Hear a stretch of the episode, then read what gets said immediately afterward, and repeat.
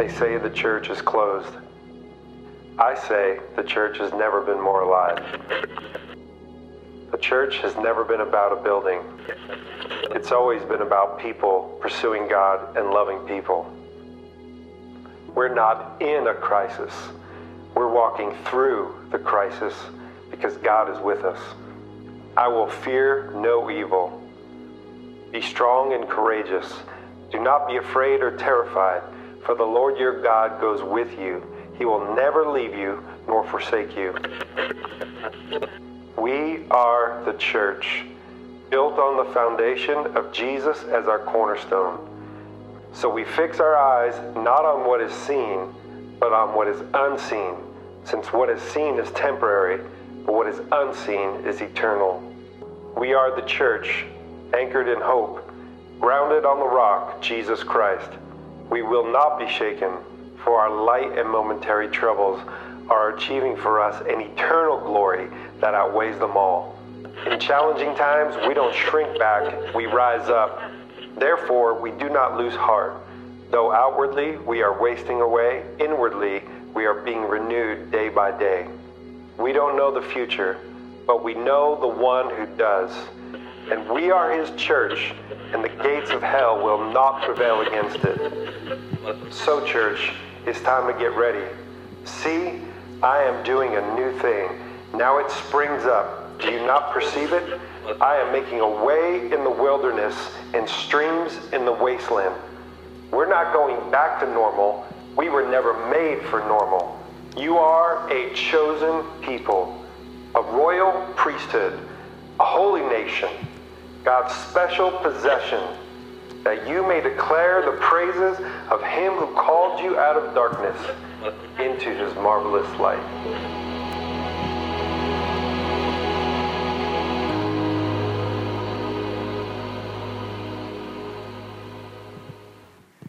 Good morning, Hope Church. It's so good to be with you this morning. Who's happy to be in church?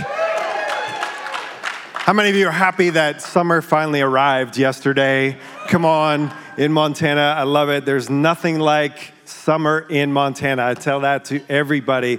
It's so good to be with you. Is this is the last week of our Normal 2.0 series. I just want to take a moment, as I always do, and welcome our Eureka family. In Eureka, we love you guys. We're so glad you're joining with us today for the preaching of the word. We love you. We've been praying for you. We believe in you. We're excited for what God is doing there.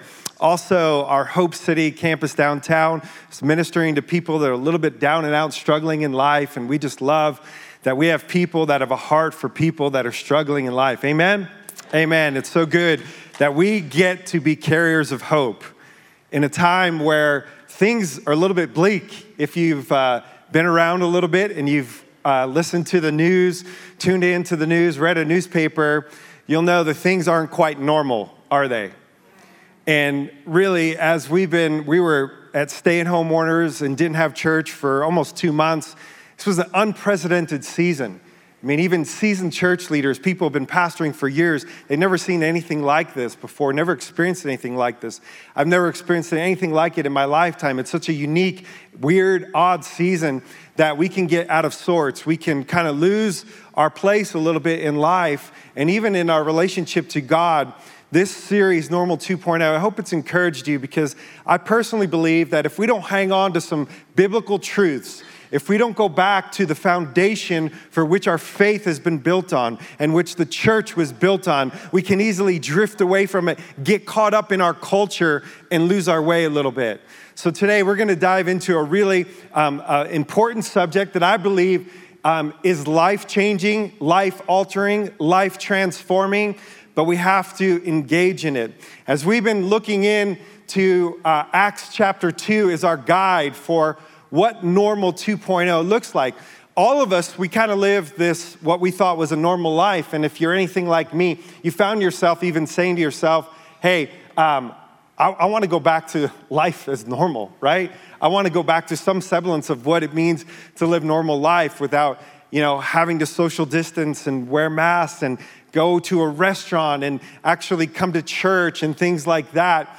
And I think in times like that, where we don't know the future, things are confusing, the truth can get really blurred. and we can lose track of what is real and what is not. If you're like me, I mean, even watching uh, the news, uh, reading the newspaper, we're living in an age where truth isn't right in front of our face. Like you have to dig for the truth, you have to look for the truth. There's, there's a lot of fake news out there that if we're not careful, we could take for granted what we're hearing, what we're listening to, and it shapes our ideology, it shapes our perspective on life, um, it shapes uh, what we believe to be true and what we believe to be real, which in return shapes how we do life. And today, I want to talk to you about a very, very important subject. But before I do that, I just want to encourage you in the next couple of weeks, we've got some really fun, exciting things for you as a church family that I think that if you'll take the time to put it on your calendar and be there, it will encourage you a lot. And, and first one is next week we have something we do every year at Hope Church. And I know many of you are new to Hope Church, but after our second service, after the 11 o'clock service, we have something we call Lake Day, where we go up to Whitefish Lake together, and that includes our Eureka family. Both campuses come down. We, uh, you bring your food, bring your own picnic lunch. We have picnic lunch together. We hang out together. We have fellowship together at the lake, and we get to have the bonus of doing some baptisms. And that's always one of my favorite highlights is when we get to baptize those who have recently given their lives to surrendered their lives to Jesus and put their faith and hope and trust in Jesus. And there may be some of you that the Holy Spirit would just convict you that that is something that maybe you've never done before. I know for me personally and many others that there are seasons and times in life where the Holy Spirit will encourage you to get rebaptized or to do it again. And, and that's okay. Um, I had a season in my life where I did that, and it was very spiritually awakening for me personally as I kind of recommitted my life to Jesus. And so there may be some of you um, that feel God leading you to do that. I would just encourage you to, to sign up for that. Don't even, sometimes we overthink things and then we never do it. But I'm telling you, just sign up for it, do it if God is speaking to you to do it. So we're gonna have a fun time next week after service. And then, men, I just wanna encourage you for a minute. Many of you have probably heard of a movement um, that I think started in the early 90s um, called the Promise Keepers movement. And it was a men's movement that swept across this nation and really began a revival in men's hearts and lives. It started a movement and an awakening of men. I personally have a conviction that men, we need a reawakening into the promises of God and what it means to be a biblical man, especially living in this day and age. And so we've got something planned for you that's fun at the end of the month on Friday night, uh, last Friday in July, and Saturday morning. Promise Keepers normally has these big conferences and rallies, but what they're doing this year because of COVID is they're doing a simulcast version. And so we signed up to be a host church for Promise Keepers, and we're going to, on Friday evening, we're going to simulcast in with probably over a million men across this nation and globally worshiping together. We're going to eat some good food. We're going to camp out. If you got a camper, you got a tent, bring it here. We're going to camp out in the field over here. We're going to do a, a big bonfire after the Promise Keepers event, do some s'mores, have some good time together and good fellowship. Get your son, get a brother, and come on out. Sign up today. You won't be disappointed. Amen? All right, let's get into the Word of God if you have your Bibles, and I hope you do. Um, whether you read them physically or on, electronically on your phone or your device, turn to Acts chapter uh, 2, verse 42. Acts chapter 2, verse 42. I'm going to pray. And one of the things that I'm going to begin to do as a, as a habit, something that I want to commit to as a church, before I get into the preaching of the word, I believe our nation is really struggling right now. If, if you've been slightly in touch with things that are happening in our nation, you realize very quickly that we are living in a very different time where our nation is very fractured. And I believe it's going to take a move of God and the Spirit of God to unite this country back together again. And so, what I want us to do, I believe in the power of corporate prayer. And so I want us together as a church to take just the next minute and pray. Would you just pray with me as I pray for our nation and our country? Is that okay? Yes. All right, Father God, we come before you this morning. We've gathered together as the community of believers, people that put our hope and trust in you, and we know that you're our only hope for this nation, God. God, we need you and ask and beseech you this morning together as that community that you would move and sweep across this nation, God, that you would unite this country. God, that you would unify it back to what this country was founded on. In God we trust. One nation, under God, under your authority, under the authority of your word, and under the authority of your presence. God, we need you. We're desperate for you to move across this country. Would you um, unite races? God, would you erase divisions and lines? And God, would you open our eyes to see injustice and be a part of the solution, not part of the problem? God, would we stop seeing people who disagree with us or have a different perspective as the enemy and start seeing them as brothers and sisters in Christ, created equally by you? God, that you would help us to love one another with your love. God, we need your spirit to do that. We don't have enough love to go around to do that, Father. So we ask that you would fill us with your love and heal our nation. We humble ourselves before you and declare that you are only hope for this nation in Jesus' name. Amen. Amen. Now, Father God, I pray for the preaching of your word, God, that it wouldn't be just words, but this morning that it would come alive in people's hearts. God, I pray that these words would be seeds that would implant in the souls of your people this morning, that they would go down deep, they would they bring forth life. God, that they would draw forth from your spirit, that would water it, and God, that it would grow into something beautiful. In Jesus' mighty name. Amen, amen, amen. All right, I'm going to dive into it right now. Acts chapter 2, verse 42. As we've been looking at, there's been some key things that in the book of Acts that we see that are fundamental things that the church was built on, that our faith was built on, that if we don't go back to that kind of normal, I'm afraid that we're going to drift away from what God had intended to be the life in each of us and the life in our church. And so each week, as we've been in this series, and I think Pastor Josh did a tremendous job leading you the last couple weeks, and some of the things that we see in Acts chapter 2, verses 42, I see these as the pillars of the church. These are things that in the early church that they devoted themselves to, they committed themselves to, that if we don't com- stay committed to and we don't devote ourselves to, we're gonna um, build the church and build our personal lives on a faulty foundation. And it says this, if you'll follow along with me, Acts chapter 2, verses 42. And it says that they devoted themselves to the apostles' teaching and to fellowship, to the breaking of bread and to prayer. I'm gonna say that one more time. They devoted themselves to the apostles' teaching, to fellowship, to the breaking of bread, and to prayer.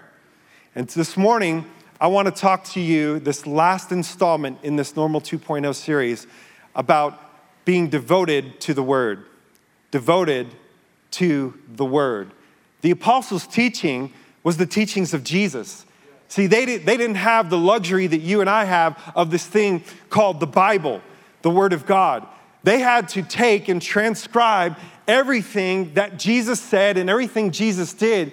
And then they were committed to, the church was committed to, people just like you and me were committed to gathering together like this publicly.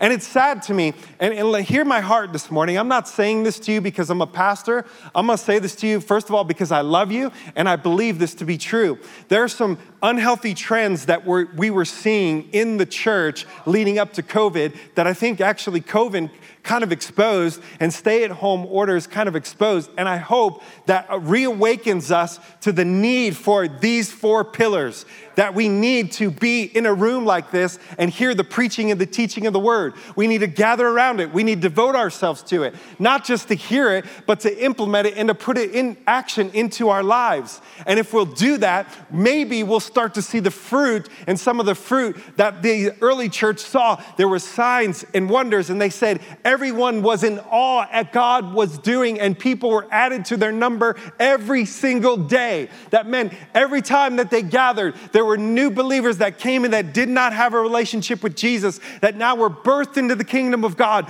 just like you and me so many years ago. And I know for some of us that's hard to remember what our life was like before we encountered Christ. But I want you to just take a moment. I think we're in danger as believers when we get a little bit too comfortable. And this comes, in fact, I was thinking last week when we had that amazing time in worship and God's presence was undeniably here with us. And God was doing something so special in us.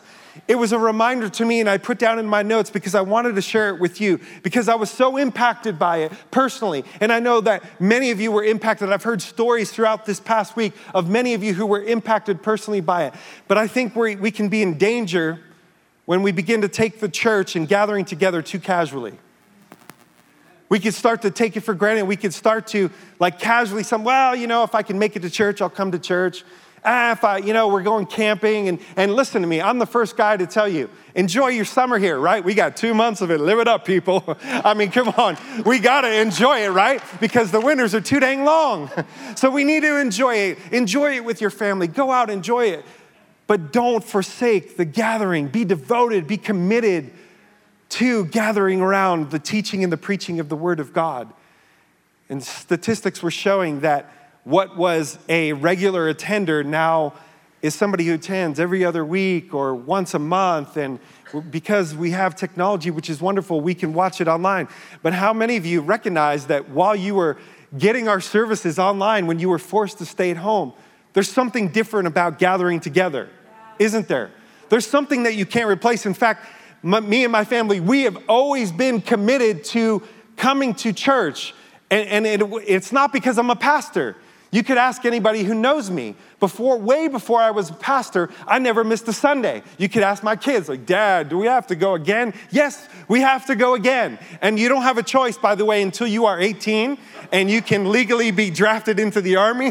then now you can make the choice not to go to church. Until that, if you're under my house, you come into church with me, boy. And so I take my kids to church and they don't have a choice. Why? Because my wife and I have just had this conviction that every time that we gather, every time we hear the teaching and the preaching of the word, God is going to speak something to me. I'm going to leave here different than when I came in. And you know what one of my convictions was? I don't want to miss what God is doing because God is alive. He's moving in His church. Come on, don't listen to the fake news and the false reports and the enemy that would try to make, make you think, ah, oh, you know, just going to church, it's the same old, same old. Hey, listen, I'm sorry, but if you go to a church that it's the same old, same old, maybe it's time for revival. Maybe it's time for the Spirit of God to move again and in a fresh and a new way. Because I'm under conviction as the leader of this church, you have to know, I personally believe and pray every time we come through these doors, the God of the impossible is in the room. He is present with us. He wants to convict us. He wants to change us. He wants to transform us and He wants to do something new and fresh in our lives. And I don't know about you, but I don't want to miss it. I don't want to miss it. And so it's important that we're devoted. Look at this word devoted, what it means. I think it's important sometimes that we break down the original language. In the Greek, the word devoted is proskuneo. And what it means is to be continually devoted. They continually devoted themselves. Now, listen, it's easy for us to devote ourselves to something for a month, for six months to a year. But this says they continually devoted themselves to. Look at, look at the language here to adhere to one. Y'all remember um, sneakers when they made them with the Velcro straps? When I read that, adhere to, that's what it reminds me. It reminds me that when you continually devote yourself to fellowship, to gathering together to hear the preaching and the teaching of the word, that it's like the word becomes like Velcro to you, it sticks to you. Can I tell you something? Whatever you, whatever you devote yourself to sticks to you. And this, this applies uh, uh, spiritually, it also applies to the world. You devote yourself to going to the bar, hey, it gets on you, it sticks to you. You devote yourself to uh, living a life of pleasure, then that's what's gonna stick to you. You live a life of gossip and, and being critical and talking about other people, well, guess what? That's gonna stick to you. You live a life of, of, of fighting and constantly bickering with people and challenging people, well, that's what's gonna stick to your life. But can I tell you, the opposite is also true. That if you will give yourself and devote yourself to the Word of God, that it will stick to you. It will get all up in your business and in your life, and it will bring life to you. It will transform you. It will stick to you.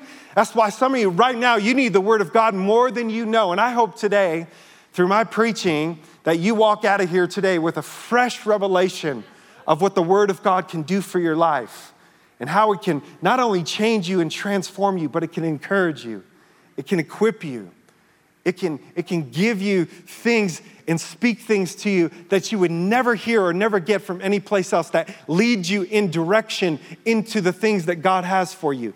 Some of you have been wondering, what do I do from here? Where do I go? You've got important decisions for your life. Some of you, your marriages are in trouble and they're struggling, and, and you need God to do something there. I'll tell you what, if you will devote yourself to the Word of God, it has the power to change your marriage, to change your finances, to change your relationships, to change the purpose of your life, to give you direction for your life, and to lead you into life. So if this book contains such power, and can I tell you something? I'll tell you something that one of my spiritual dads that is in this room right now said to me one time. There's blood all over this book. And the blood is life. But the blood also is the blood of martyrs who I believe there's, there, there's, some, there's some things and reasons why that I don't even understand that why don't we devote ourselves more to the preaching, teaching of the word and to the reading of this word? Why not? I think there's, there's four things, and I'm sure there's more, but I got four things that I want to share with you that I think why we don't devote ourselves more to this word. And the first one is this we take it for granted. Straight up, we take it for granted. Why? Because we didn't have to pay the price for it. It's free. In fact, if, if you're new here, we give away free Bibles. If you don't have one, we'll give one to you. But there's something about when something is freely available to you, that for some reason we begin to take it for granted. And this book that is so full of life and so life changing and so transforming, it can sit on our bedside table and collect dust. And, and we pull it out when we get in trouble, and we pull it out when we need it, but we don't realize that we need it way more than we think. We need it every day, every moment and it is such life to us but we can take it for granted. We can take it fact we can take it for granted to the fact that there are people who gave their life so they could put this book in your hand in my hand. Seriously.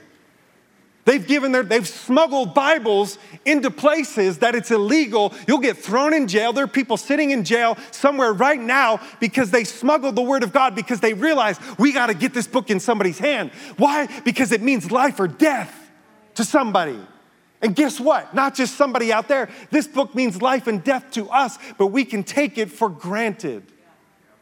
The second thing that I think is one of the reasons why we don't devote ourselves to it is because we could treat it like a duty. We could treat it like, listen, we know we're Christians. We've been taught that this is important to read the Bible, that you should do it, and you should do it daily.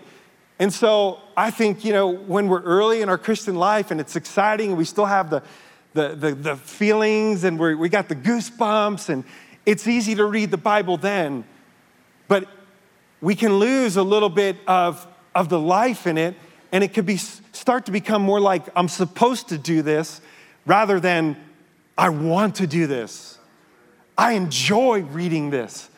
And we could treat it like I have to read it because I'm a Christian and I know that's part of the deal. My, my pastor just preached a good sermon on it. And uh, so I know I'm supposed to read it, but I read it and I open it and, you know, I get through my devotion and I read some scripture and it's good, but, you know, it becomes like duty. Like I have to do it. And I lose the life in it. The third thing that can happen, and one of the reasons why we're not devoted to it, is because we can begin to treat it like a ritual we can begin to treat it like, you know, I've got my, I, I love the Bible app on my phone and my iPad, I love it. But I love putting this book in my hands. I love a good leather bound Bible. There's nothing like a good leather bound Bible. And, and there's nothing like going through the pages of the Bible and, and marking the Bible and taking notes in your Bible. And as you read the Word of God, the Word of God is reading you. And, and, and as you read the Word of God, there's words that pop out at you, and God speaks to you through it. But if we're not careful, we could get into a rut in reading the Word of God and hearing the Word of God, even where we could be in a service and we could tune out, we could get on, we could get and play solitaire on our phone and mm-hmm, amen, preacher, mm, I'm back. I, oh, I got an ace. And, and we can, you know, be on Facebook and, and texting people and we could treat it so casually. No, the reading of the Word of God is holy. This book is holy. They call them the Holy Scriptures for a reason, that this book is holy. And when we gather around the teaching and the preaching of the word, this isn't some casual, light thing. We need to honor this word for what it is it is holy. It's not a ritual, it's not religion. In fact, that, that was the problem with the Pharisees in Jesus' day. He was constantly rebuking them because they knew, listen, they knew the word of God. They memorized it. They had little boxes on armbands on their arm with scriptures in it. They could quote you anything out of the Bible, but what was missing? The life. It had become religion to them. It became a ritual. It became something they were supposed to do, but not something they loved to do. And love it. I love it. I do it not because I have to, not because it's just some ritual. And, and many of you, you can get in a rut reading your Bible and a Bible plan and I hope by the end of this message that you have a renewed hunger and you, you make a commitment to be devoted to not just read the word ritually and like a religion, but to read it, to let God speak to you and give you life in it. The last thing that I believe that we can, um, that we could not be devoted to the word is because we don't believe in it. Now, I think this applies to believers and non believers. It, it never ceases to amaze me. I got to be honest with you, as a pastor, sometimes I'll, I'll speak to some, some people that are in my church and they, they've got a problem or something. They'll come to me for counsel, and I'll realize very quickly, you don't really even know the, what the Bible says about this. You don't, you don't understand like you, you haven't put your faith in it. You don't really believe in it because if you believed in it, you would actually be following what it says to do. So we need to believe in it. We need to put our faith in it. The last one, sorry, is we don't understand it. And there are many people that I talk to, and they're like, Yeah, Pastor Lance, uh, you know, I read the Bible, but you know what? It just doesn't really do a whole lot for me. I read it, it's kind of complicated. I don't really get it. I don't understand what it's saying. And, and so, you know, I read it, but it's just like, I don't know, it's just like reading the newspaper or anything else. I don't really get it. And, and I think there's some reasons for that. And, and here, I want to try to help you if you fall into any one of those categories. And I could tell you, there's been, there's been seasons and times in my life. In fact, recently, um, I've had a, a, a, revival with my Bible, and I have um, begun. I mean, I read the Bible. One of the dangers of being a pastor is that I could read the Bible to feed you. and I forget that I need the Bible to feed me. Like I'm just the son of God, just like you are, and or daughter of God, and I need the Bible to feed me as much as I am consuming it to feed you. And and so I recognize that's a danger in my life. And so I want to read the Bible. I love the Bible. The Bible saved my life. It saved my life. It continually saves my life. So here's some things that I believe that we need if we're going to devote ourselves to the Bible. 1 Thessalonians 2:13, Paul is admonishing the church in Thessalonica. And he says this, and we also thank God continually because when you received the word of God, you heard from us, you accepted it, listen, not as a human word, but as it actually is, the word of God, which is indeed at work in you, and here's the key, who believe. There's two things in this scripture right here that I think are really important. The first one is this is that when they heard word, the word of God, they accepted it. They accepted it. The second important piece in that, in that scripture is that they believed it. And so there's two key things that you have to understand about the word of God. If it's going to be alive to you, you must accept God's word and you must give it authority in your life. Now, what do you mean by that, Pastor Lance? Here's what I mean by it. I know that there's a lot of people that debate the Bible, its accuracy.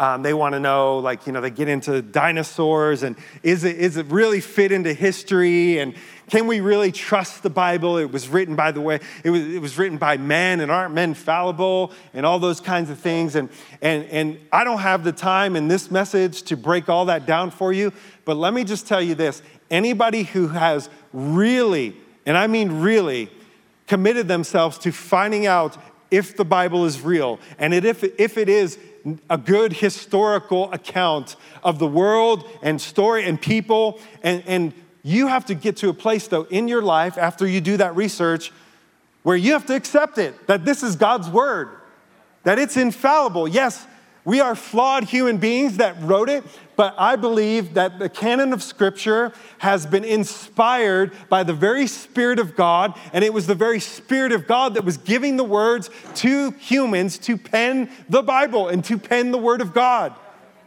But you got to wrestle with that. And you got to get to a place where you say, I accept God's Word as completely true, as the Word of God. And, and by the way, I want to read to you our doctrine of belief on the Word of God. In fact, I'm going to put it on the screen just so you can see it. And also, on that note, if you're newer here to Hope Church, this is one of the things that we go over in our Next Steps class, and which we're going to have today after our 11 o'clock. And it's not too late. You can sign up. We're going to provide you lunch, we provide you childcare, and I personally get to share with you about the mission and vision of Hope Church and what we believe and how you can become a part of this church. And if you're newer and you feel a stirring and you want to know more about Hope Church and maybe you want to become part of this church, I would just encourage you to do that. Eureka, you're not left out. We're going to have these next steps coming up soon. You're going to hear more about that. I hope you'll sign up and I hope you'll come because I'm going to come up there and I'm going to teach it up there too. But this is what we believe about the Word of God. This is right straight out of our doctrinal statement. If y'all put that on the screen here for a minute. We believe the Bible is the inspired, authoritative Word of God given to mankind. We accept, see that? We accept the Bible as the very Word of God in original manuscript, wholly inspired, absolutely infallible, our source of truth, and the sole basis of doctrine and beliefs. The Bible reveals God and it is the source of knowledge about salvation, the origin of all things, and, the, uh, and here and the hereafter.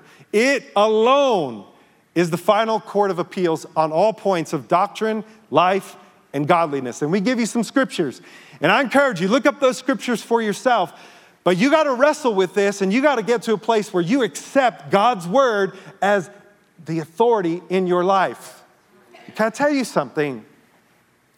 The other day, um, one of my sons started driving and he's been sharing a car with my daughter, which basically means we've had a lot of fights in my house. And, um, and so we had this little blue car that had been sitting in our driveway, and we were kind of waiting for the right time to register it and use it again, but it had been sitting for a while. So I went to go start it up, and sure enough, it, it was dead. Battery, battery was dead, wouldn't start up. And so I popped the hood, and I popped the hood to look at where the battery was at, and surprisingly to me, when I went to look for the battery, which is normally kind of right there in the front somewhere on the right or the left, there was no battery to be found. Now, this is a 2005 Chrysler Sebring, and, um, and so I'm like baffled looking around and I don't see a battery. And so I'm like, literally for 15 minutes, no joke, I'm searching around to try to find where the battery is in this car. And finally, I give up. I don't know where this stinking battery is. I'm a little frustrated, slightly annoyed with Chrysler at the moment. And so, what do I do? I go in the glove box, and thankfully, the owner's manual was in the glove box. I, I look up battery and turn to the page, the battery. Guess where the battery was? Brilliant. It was underneath one of the front left tire, the driver's side tire. You actually have to go in the tire well, take off the panel to get to the battery. Genius. Come on, somebody call Chrysler. Maybe there's a reason Japanese cars are more popular. I don't know. I'm just saying. But I thought, how odd. I would have never have found that battery which brought life and power to the car. The Car doesn't work without the battery. I didn't know how to find the power source. I found the power source in the owner's manual. Can I tell you that some of you have been trying to find life and you've been trying to find the power to live the Christian life? In so many, you've been looking and searching, and you've been trying this and trying that. I'm gonna read this book and I'm gonna go to that conference and, and, and I'm gonna listen to this preacher and I'm gonna subscribe to this podcast. And some of you even further, I'm gonna, I'm gonna just live life and enjoy life, and I'm gonna try to find my life in, uh, you know, having fun and going camping and going hunting and doing all these things. Can I tell you that some of you have been looking for life in all the wrong places? If you will go to the manual This is our manual. This is the owner's manual. God made you, He created you. Who knows you better than the Creator? This book is the manual for life, people. But it does us no good if we're not devoted to it, if we're not committed to it. Then the next thing that we need to be devoted to this is we need to put our faith in it. We need to put our faith in it. See, it's not, it's not merely good enough to say, yes, I accept it as God's word. Yes, I accept the authority in, it, in, my, in my life. Which, by the way, if you say I accept the authority in my life, then you say, I'm surrendering my life to the words in this book. What it, this book says, I believe to be true, and I'm going to use it as the foundation for my life that I'm going to build my life on. And I guarantee you, some of you, your marriages are jacked up, your relationships are a mess, you have no direction, no purpose for your life, you have addictions, you have uh, hidden sin, there's, there's broken sexuality in your life. I mean, look at our culture. You want to see what living apart from the authority of the Word of God looks like? Just turn on CNN. You'll see a broken nation that because it turns it back on God and turned it back, its back on the authority, the Word of God, that's what this nation's built on. Read the uh, Declaration of Independence.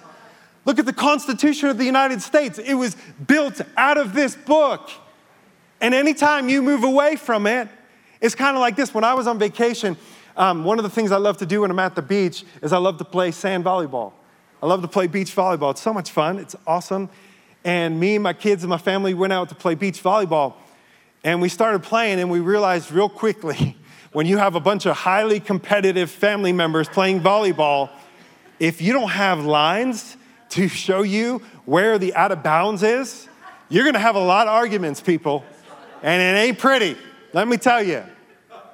And we realized real fast, even if we had, to, we had to draw a line in the sand so that we knew if it goes beyond this line, it's out of bounds. It doesn't count. If it falls within this line, it's good. It's a score, it's success. And I tell you, without the Word of God, drawing lines, boundary lines in your life and in my life to let me know I've stepped out of God's will or I am in the perfect will of God. And this is what success looks like. Even when he told Joshua, listen, I'm going to take you into the promised land. But if you're going to make it, if you're going to be successful, he said, take this book, the book of the law, which I've given you.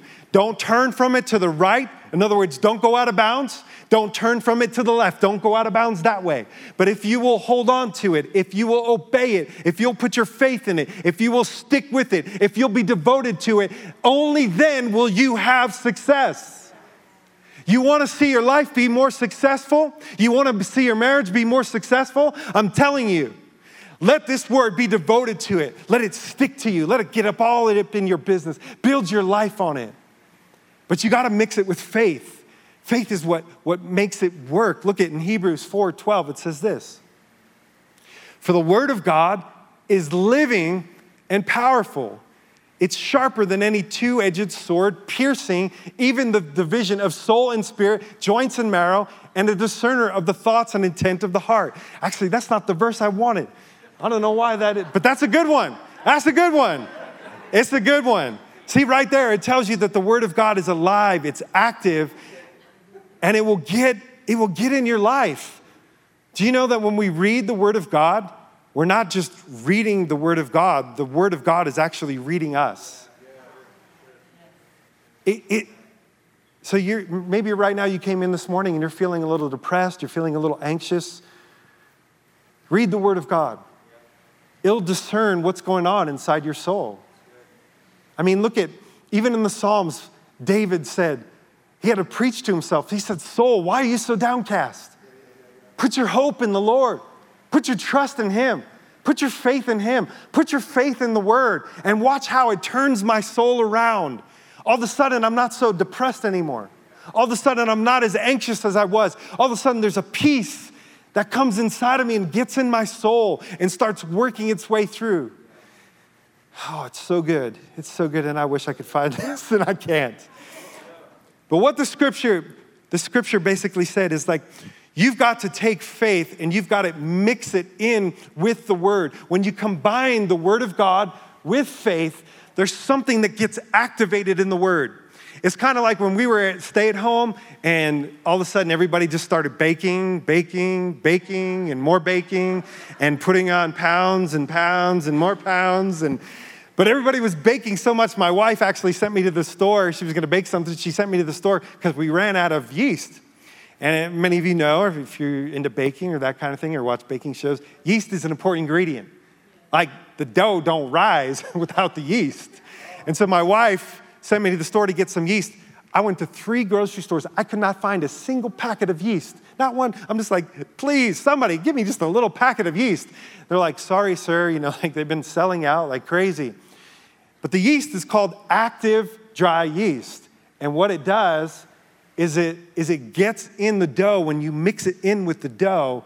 It's what makes it alive. You ever watch dough rise? It's like all of a sudden you put something in the dough that didn't have life, and now all of a sudden it's like it comes, it comes to life. It rises. It gets full. It's almost like there's life in it. That's exactly what happens when you mix your faith, believing. When, when this word is preached to you, when you say amen, you're saying, I agree. Do you know that? Do you know that that's what amen means? It means I agree. And when you say that, you're saying, I agree.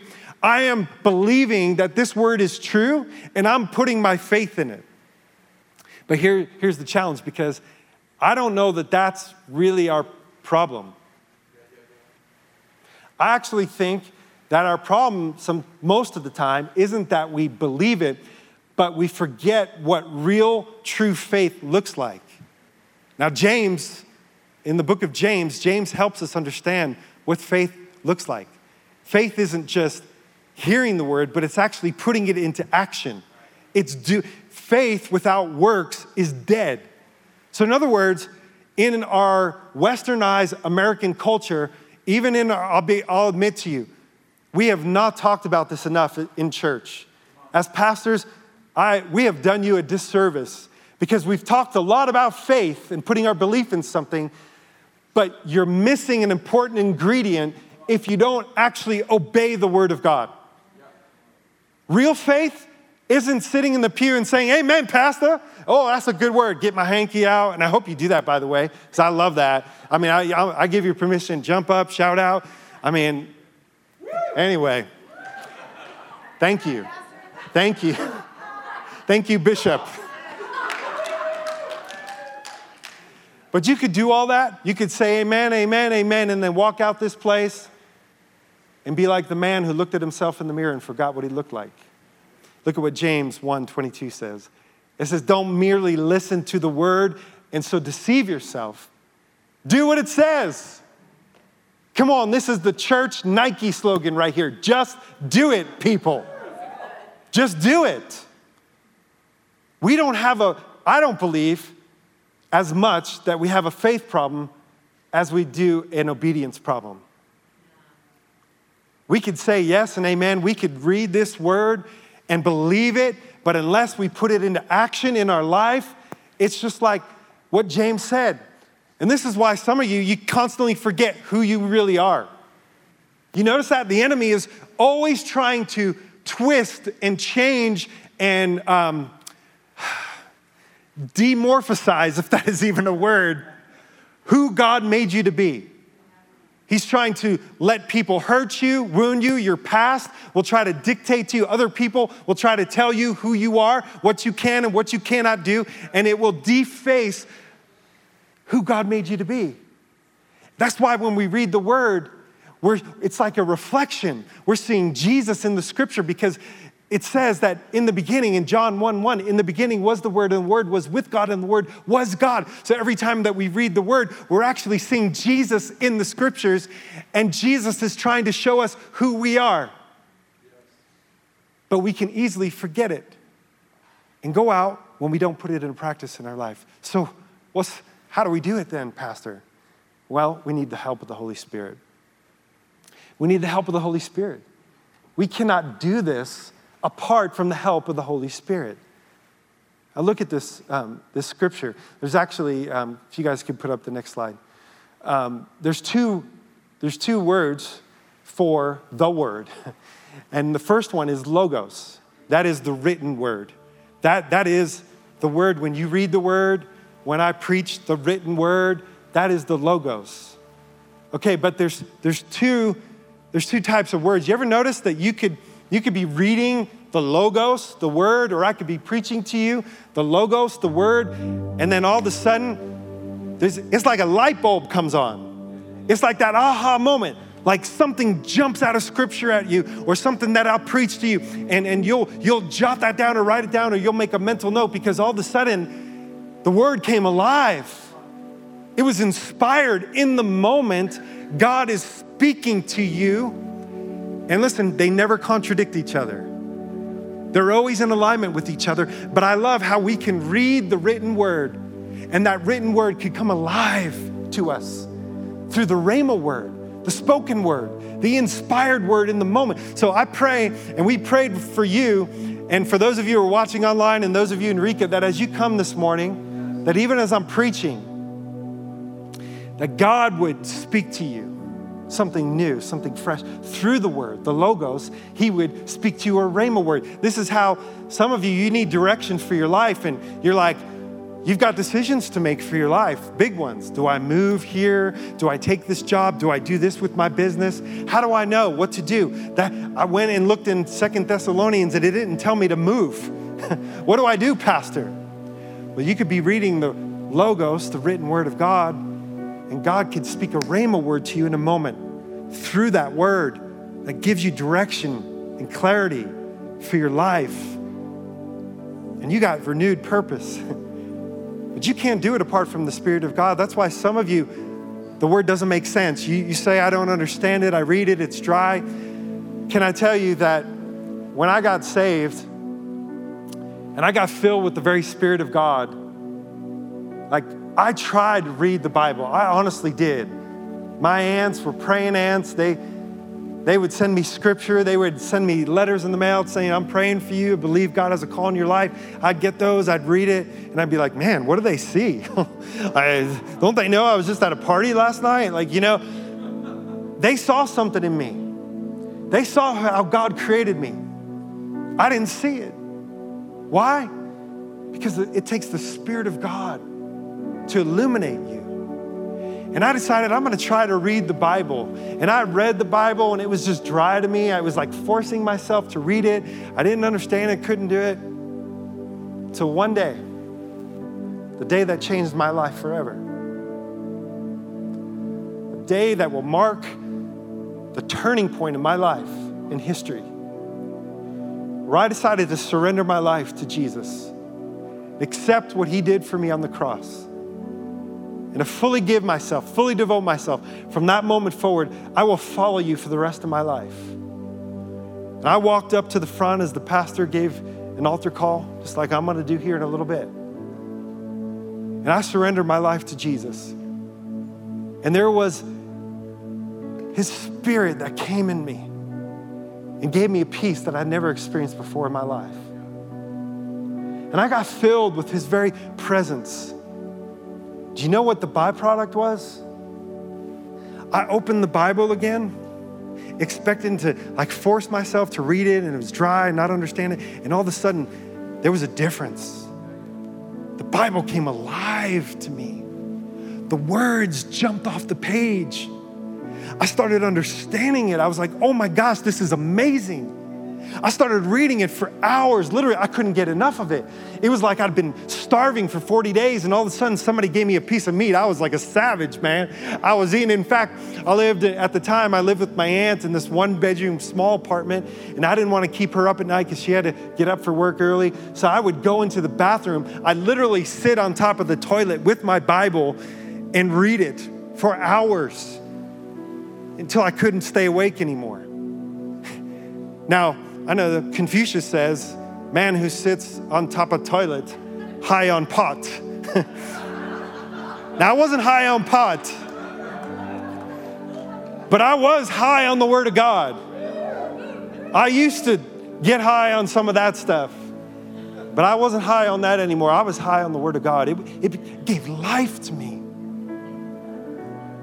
Gave life. There's so much life in it.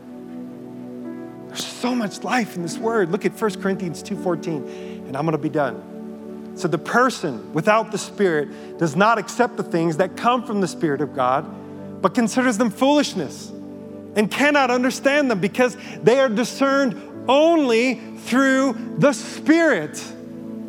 We need the help of the Holy Spirit. That's why, can I challenge you with a couple things in closing? I want to challenge you to read this book, to be devoted to this book. Some of you, you need to start a Bible plan and just be committed to it. Be committed to coming every single week, yeah, every single week to church.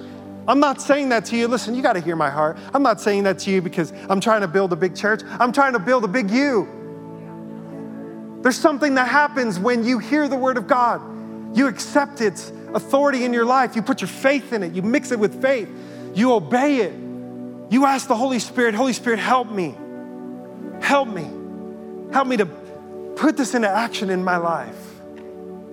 Because there's life in this word. Last thing is, we need the life from the Word of God. We need the life in it. When Jesus was tempted, he said, This was his reply to the temptation. When he was hungry, fasting for 40 days, was tired, worn down. Some of you may not be fasting, but a lot of you, I can tell you, you're tired, you're worn down, and what you really need more than anything is you need the Word of God to bring you life. Jesus said this. This is his very words. The Spirit gives life, the flesh counts for nothing. The flesh means in my own power and my own strength. Like you could try to find life and you could be working really hard to be a good Christian and to follow Jesus, but I'm telling you, it's the Spirit that gives life. Listen to what he said. He said, The words I have spoken to you, they're full of spirit and they're full of life. If you want more life of the life of God, crack open this word, be committed to it, read it every day, and don't just read it. I think we're in a, in a culture, in a day and age where we skim through Facebook and social media, and if we're not careful, we can skim through the Word of God and we can miss meditating on the Word of God. In the Psalms, David says continually, Selah, Selah. He'll, he'll write scripture and he'd write Selah. Do you know what that word Selah means? It means pause. Some of you just need to hit the pause button in your life and take time to just not just read the Bible, but meditate on it, chew it, eat a meal on it. Jesus said, My word, we, we were never meant to live on bread alone, but every word that comes from the mouth of God. Now, I brought the very first Bible that I was ever given this is called the Good News Bible. I got this at Vacation Bible School. In fact, it was really cool. I was at a, a men's Christian retreat, and my aunt, who took me to this Vacation Bible School where I got my very first Bible, she mailed it to me as a present. And I was at that weekend and I opened up this Bible. Whew, did something to me. I read this Bible as a nine year old presented to Lance Stanek, July 1981, Village Vacation Bible School, Zion Church, Wappingers Falls, New York. Jesus is King. I love Jesus. I was nine years old. I didn't fully understand all the words in this book, but the Word of God is like seeds planted in our heart. Some of you, God has been planting seeds in you for such a long time. And what activates it is your faith and obeying it. Sometimes you got to just start to step out. And as I've stepped out into that word, do you know that the word of God has power in itself to make it happen? God said, if you'll trust me, if you'll believe me, that no word given to you will return empty or void but it will carry out the purpose for which I set it forth. And some of you have been believing for things that God has spoken to you through your word. And I'm telling you, those are seeds planted in you that you haven't seen the fulfillment of yet. You haven't seen them bloom and get ripe and fruit produced out of your life, but it's there. They're ready. They just need you to mix it with faith, be committed to it, be devoted to it. Let the Spirit of God breathe on it. That's the pneuma, that's the breath of life. When Jesus said there's spirit in life, that's the pneuma, it's the very breath of God. So, will you stand with me as we close? Father God, we don't want to leave here the same that we came in this morning. God, I pray that you would challenge us, convict us through your word today. God, that you would do exactly what your word says, that it would be alive and active and sharper than any two edged sword, doing surgery on our heart. This morning, God, convict us if there's sin in our life that we need to repent from. God, convict us if we've, we've not devoted or committed ourselves to the study and the teaching and the preaching of your word. God, I pray that there would be a new and fresh hunger within us this morning. And Holy Spirit, we pray that you would help us.